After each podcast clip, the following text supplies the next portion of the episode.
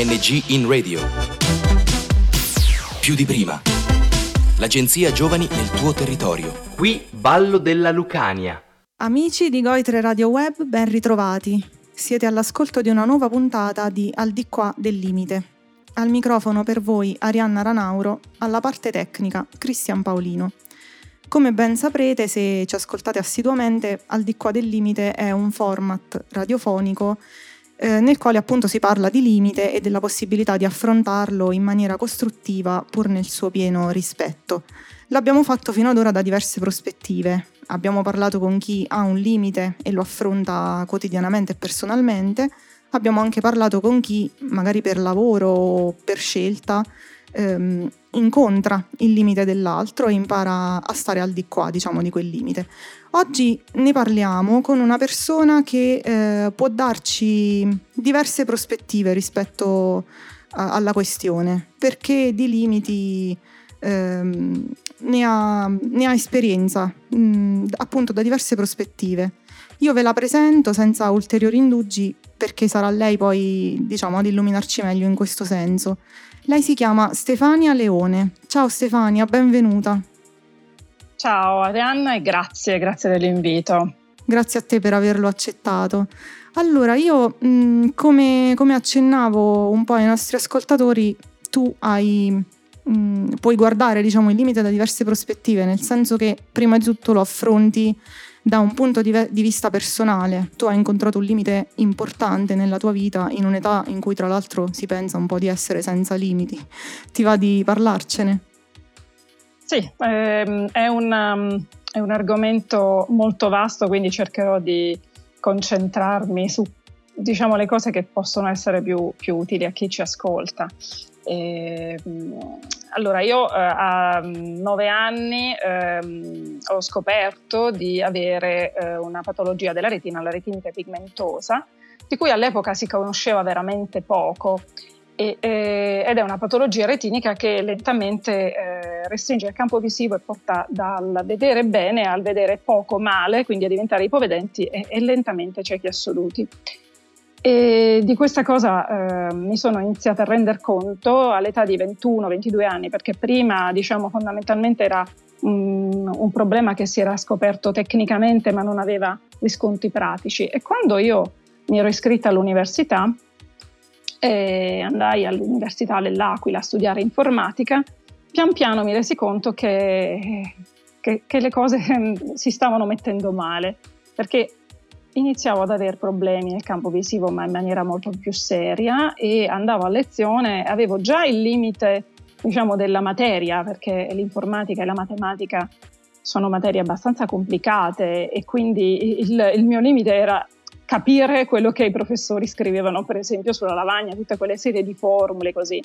Poi, ehm, diciamo, fermo restando che quello era un limite che avevo deciso di affrontare perché io ero molto più portata per le materie scientifiche che quelle letterarie e quindi, diciamo, mh, con coraggio cercavo di, di eh, raccapezzarmi su quelle, per, su quelle materie.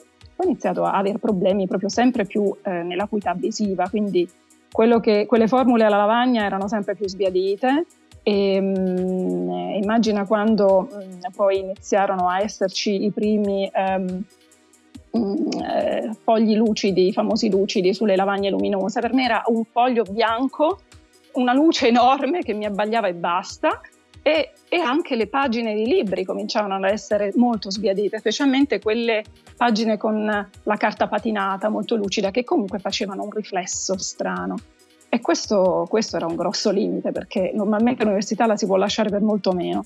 E io mm, ero mh, spiazzata da questo problema. Chiaramente capivo che, che, c'era qualcosa nella patologia che si stava andando a, a muovere e a smuovere, ma non c'era nulla da fare. E si è andato a smuovere fino a che questo limite è diventato insomma sempre più forte privandoti della vista completamente?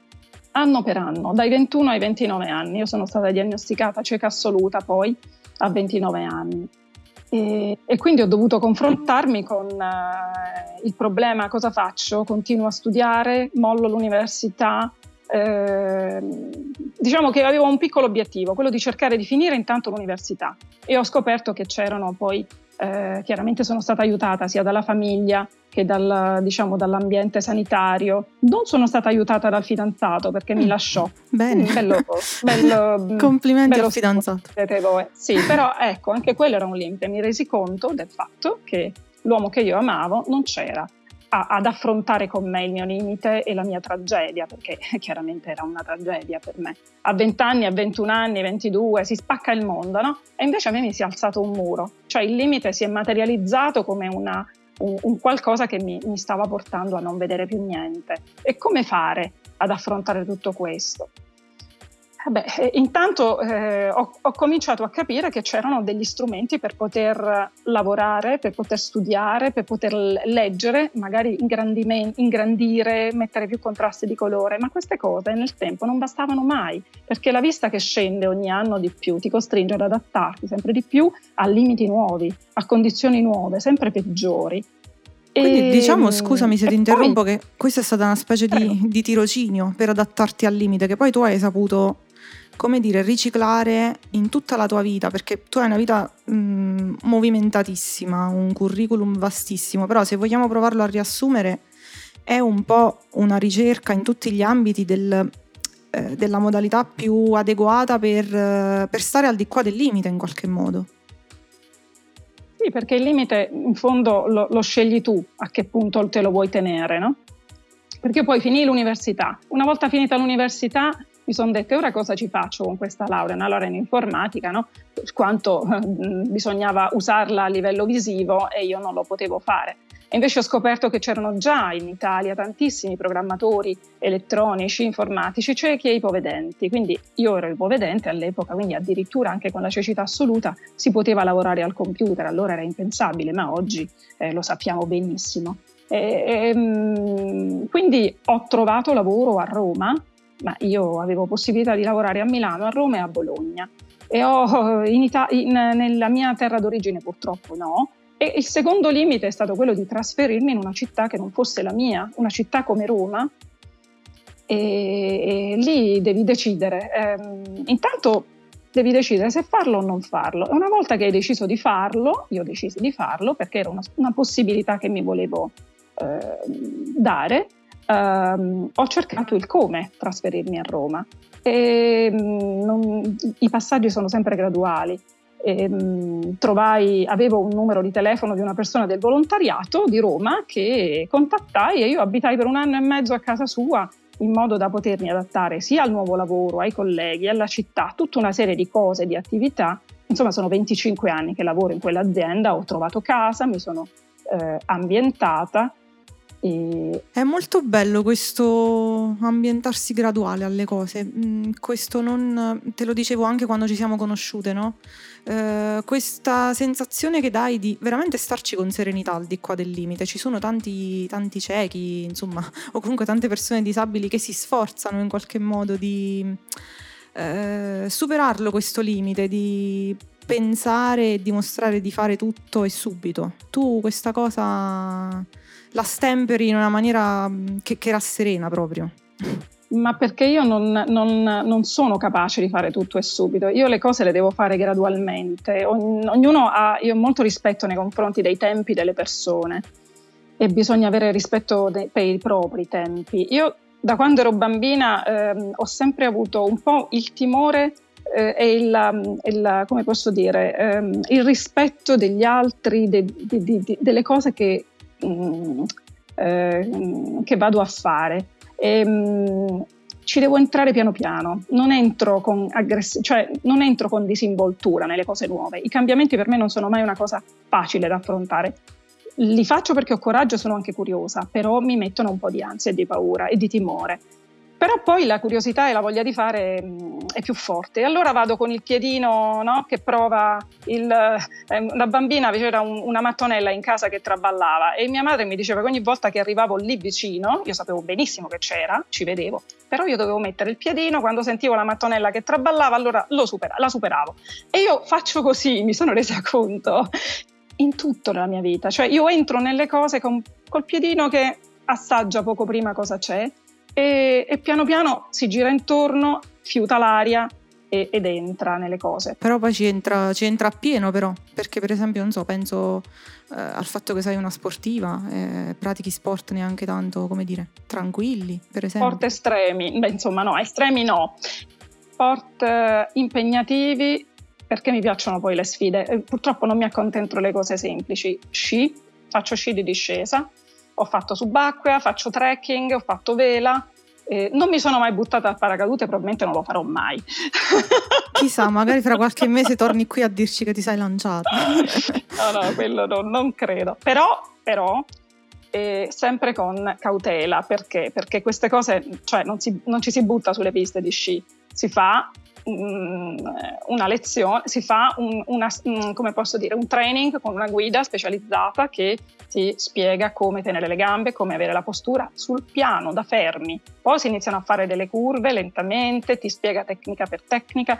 Bisogna però molto lavorare. Questo va, va fatto nel lavoro, nell'informatica, va fatto nel, nello sport, va fatto nel, nelle varie commissioni tecniche in cui mi vado a, eh, a, a confrontare. Cioè, una volta che si entra e si fiuta l'aria, come dicevo prima, bisogna lavorare o studiare o allenarsi nello sport. Comunque, io le poche volte che sono andata a sciare con poco allenamento nelle gambe, mi sono fatta male, perché siccome si scia e si cade, allora se hai un buon allenamento cadi bene, non ti fai male, i muscoli ti riparano. Se non sei ben allenato ti spacchi. Cioè, eh, c'è poco da fare, poi il limite eh, ti frega da solo, no? Cioè il limite non va, non va eh, sfidato senza cautela, il limite va, secondo me, affrontato sperimentato nelle sue infinite possibilità, come avevamo detto anche per telefono, però con molto rispetto, con molto lavoro, con molto sudore, proprio di, di, di, di testa, di corpo, di tutto quello che c'è a seconda della, della, cosa che si va ad affrontare. Senti, tornando un attimo al lavoro, sempre rimanendo in tema di limite,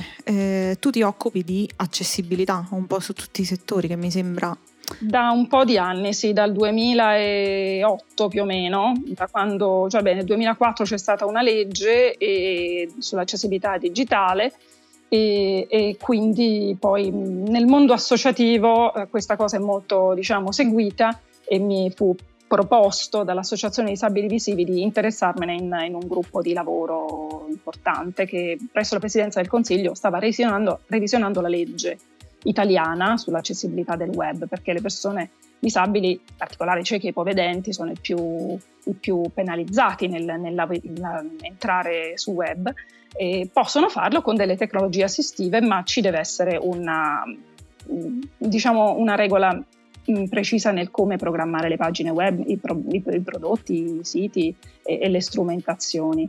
In queste commissioni eh, diciamo, si, mm, eh, mm, si lavora, beh, insomma c'è, c'è un lavoro a fianco mh, sia della politica che delle istituzioni, eh, diciamo delle, delle, aziende che producono il software, insomma c'è, c'è sempre da, da, eh, da lavorare, da mh, come dire, arrabbiarsi e baccagliare.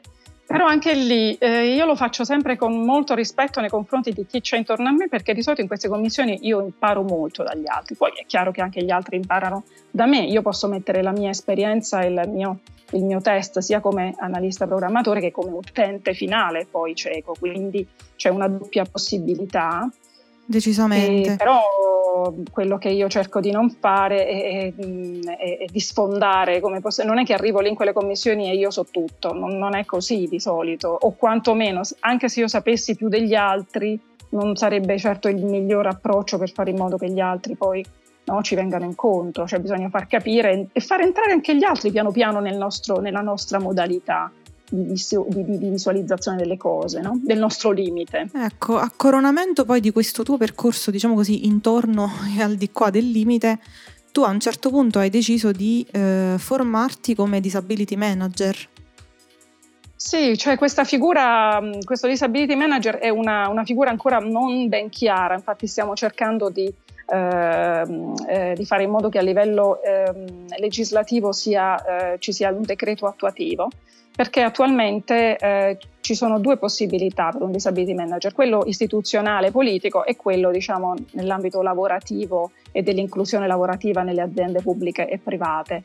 Diciamo, quello di cui mi occupo io, quello per cui ho, ho preso una certificazione eh, presso la Cattolica di Milano, è quello è il secondo tipo di disability manager, cioè la persona che si occupa affiancando l'ufficio risorse umane dell'inclusione delle persone con disabilità nel mondo del lavoro, cercando insieme alla persona disabile gli strumenti migliori per farlo lavorare, la possibilità, la mansione più adatta al tipo di lavoro e fare in modo che le aziende capiscano che oltre che un obbligo, l'inserimento delle persone con disabilità diventa una risorsa, una vera e propria risorsa perché se noi siamo messi in condizioni di lavorare, noi lavoriamo molto bene e forse anche più di chi normalmente il lavoro ce l'ha come, così, ehm, eh, come obbligo no? personale. Invece per noi è, è un qualcosa che ci dà la possibilità di essere presenti nel mondo della società, essere parte attiva. E questo corso è stato una, quella è stata una sfida, una sfida verso un limite, perché il corso si faceva a Milano, io lavoravo a Roma,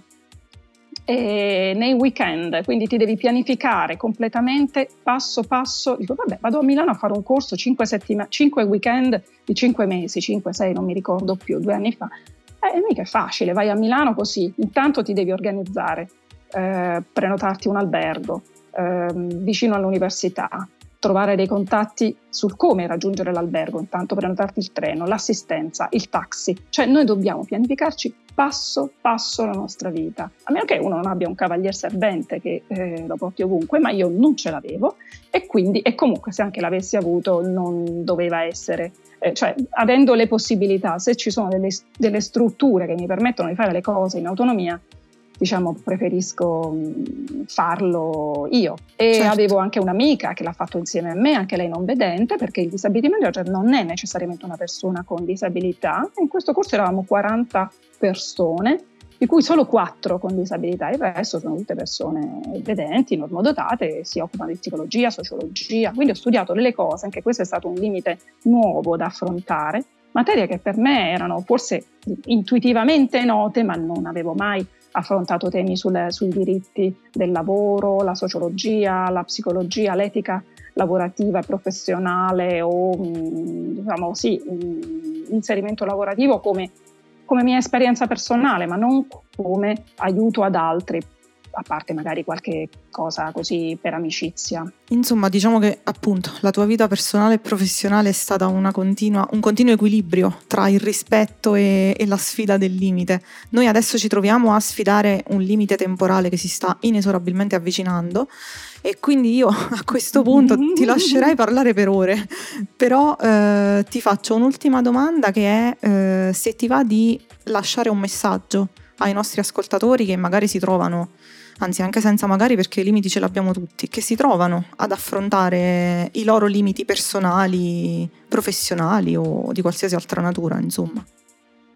Guarda, questa è la domanda più difficile. Ce la siamo riservati dare, per la fine. Eh, sì, perché dare consigli agli altri, allora, eh, intanto il limite è appunto, io posso dire, ehm, va inquadrato, va visto e va accettato. Una volta che è stato accettato, poi va esplorato lo spazio fra noi e il limite e, e quindi cercare di, mh, mm, ar, mh, mm, di, sperimentare, di cercare, cercare di trovare il, il, varco per poter affrontare mh, mm, quello che, che, poi la vita ci, ci propone perché la vita da sola propone delle soluzioni, delle possibilità. Sta a noi scegliere se farle, se accettarle, in, intraprenderle queste possibilità o non intraprenderle. Però una volta scelto di farlo, di intraprenderle, c'è bisogno di eh, lavorare, di studiare, di, mm, so, di, prepararsi, di affrontarlo. Il limite può essere anche affrontare un, um, un piatto nuovo da preparare in cucina, no? per una come me che non sa tanto cucinare, anche quello nel lockdown doversi preparare da mangiare perché eh, non si può andare fuori, la mensa non c'è, non vado al lavoro. E beh, vuol dire che devo capire quali sono gli ingredienti, eh, qual è la ricetta e, e cominciare a fare le cose un pezzo per volta. Comunque passi step by step, come dicono gli americani, cioè un passo alla volta, mm, sperimentandosi passo passo e nel momento che ci si sperimenta e che si vede che si fa un pezzettino, si esplora un pochettino, il limite lo, lo, lo allontaniamo e la nostra soddisfazione nell'averlo affrontato che ci fa poi fare il passo successivo con un po' più di disinvoltura. Quindi poi alla fine secondo me, è un po' vincere la propria pigrizia professionale. Cioè, il consiglio che posso dare è non passiamo la vita sul divano è sicuramente bello stare sul divano, ma ogni tanto per riposarsi, perché poi la soddisfazione di fare le cose è, è, è superiore alla, vol- a, alla, pigrizia. Diciamo l'importante Questo... è partire, poi i passi vengono da sé.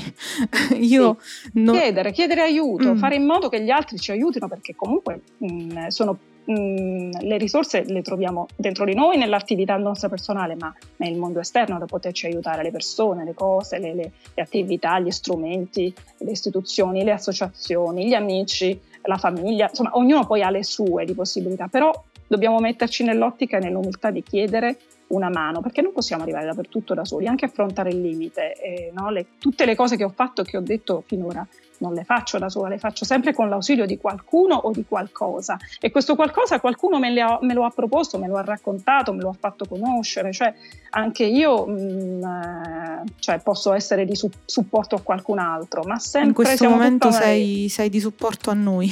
Io devo, Grazie. come dire, porre un limite a, al tuo uragano che è davvero di una piacevolezza estrema. Credo, ti, ti, ringrazio sicuramente a nome dei nostri ascoltatori che condivideranno con me ehm, il fatto che sicuramente di tutto quello che hai detto ci resterà eh, questo, questo, equilibrio veramente tra, tra forza e, e, dolcezza e serenità nel, nell'affrontare il limite ma con il massimo rispetto.